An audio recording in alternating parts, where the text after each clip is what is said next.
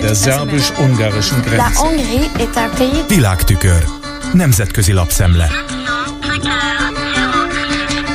Köszöntöm a hallgatókat. Meg lehet-e még akadályozni, hogy a szélsőségesség átvegye az uralmat a politikában? Ezt a meglehetős pessimizmust tükröző kérdést teszi fel a Londonban élő Julia Ebner, osztrák társadalomkutató, a The Guardian című brit labban megjelent cikkében, amely néhány meghökkentő adatot is tartalmaz. Így például azt, hogy friss felmérések szerint az amerikaiak már 17%-a hisz a hat évvel ezelőtt még senki által nem is ismert QAnon néven emlegetett összeesküvési elméletben, amely futótűzként terjed az interneten, és amely azt állítja, hogy sátánimádó titkos elit mozgatja globálisan a pedofilok hálózatát. Németországban 5% vallja, hogy a harmadik birodalom továbbra is létezik, és ennek folytán a mai német állam nem legitim. A britek egyharmada hitelt ad annak, hogy hollywoodi hatalmasságok sora, valamint a kormányzat és a média titkos együttműködésben mozdítja elő a gyermekkereskedelmet. Mindennek persze megvan a közvetlen vagy közvetett politikai lecsapódása is. A szerző ezek közül kiemeli, hogy az Egyesült Államokban tucatnyi politikus, köztük például Lauren Bobert, republikánus párti kongresszusi képviselő hirdeti a QAnon téziseit, hogy Németországban az alternatíva elnevezésű párt csúcsokat dönget mind népszerűség, mind radikalizmus tekintetében, hogy Ausztriában az idegengyűlölő szabadságpárt vezeti a népszerűségi listákat, és hogy Olaszország Olaszországban a szélső jobboldali olasz testvérek, Svédországban pedig a populista svéd demokraták csillaga emelkedett fel.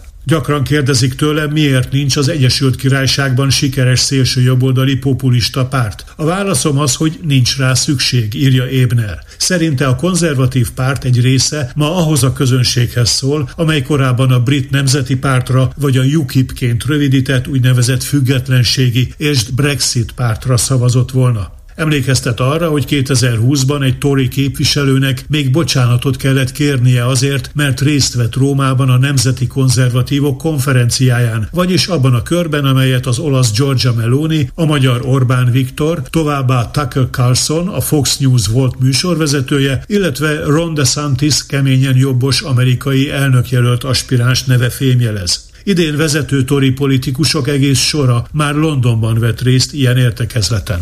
A radikalizálódás fokmérője a nyelvezet, írja a The Guardian vendégszerzője, és felhívja a figyelmet arra, hogy Suella Braverman brit belügyminiszter úgy beszél a migrációról, mint a déli partokat sújtó invázióról. Miriam Cates, Tory képviselőnő pedig azt állítja, hogy a kulturális marxizmus úgymond lerombolja a gyermekek lelkét. Az ilyen szélsőjobbos hívószavaknak a használata felnyitja az összeesküvés elméletek Pandora szelencéjét, vélekedik. Julia Ébner szerint lényegbevágó, hogy mindig rávilágítsanak a szélsőséges manipulátorok taktikájára, és leleplezzék, néven nevezzék azokat a politikusokat, akik beemelik a normalitás szférájába az összeesküvéses gondolkodásmódot.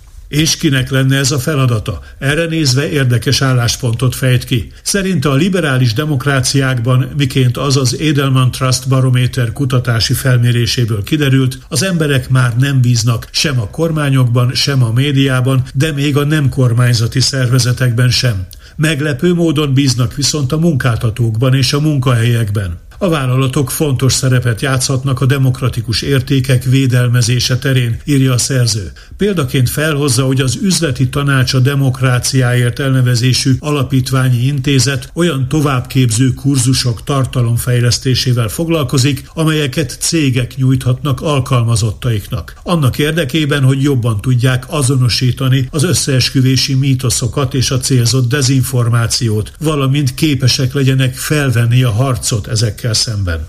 És akkor megemlítek még röviden két további cikket a szélsőjobboldali populizmus témakörében. A Müncheni Süddeutsche Zeitung az imént már említett Alternatíva Németországnak nevű párt, rövidítve AFD, európai parlamenti képviselőjelöltjeit mutatja be. A választás jövő júniusban lesz. A cikk szerint a lista azt tükrözi, hogy az AFD erősen jobbra tolódott, és, mint azt Thomas Haldenwang, a Német Alkotmányvédelmi Hivatal elnöke a DPI hírügynökségnek adott nyilatkozatában megállapította, a jelöltek közül teljesen kiszorultak a párt mérsékelt szárnyának a reprezentánsai, és azok juthatnak szerephez az Európai Parlamentben, akiknek a múltbeli megnyilvánulásai nem egyeztethetők össze a szabadságon alapuló demokratikus jogrenddel. Az AFD listavezetője Maximilian Krá, százországi jogász, aki nem hagy kétséget afelől, hogy a bevándorlókat átoknak tekinti.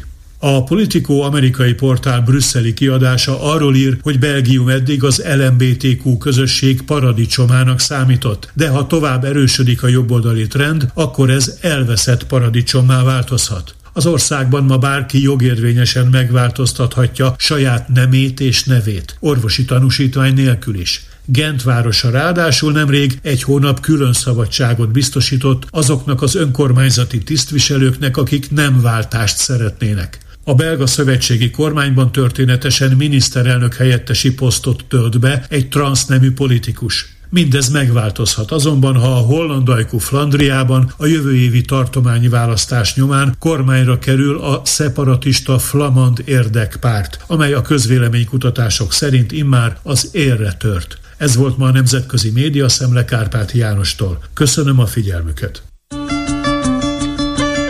Hungary's government sees building it Der szerbus-ungarischen Grenze. La Hongrie est un pays... Nemzetközi lapszemlét hallottak.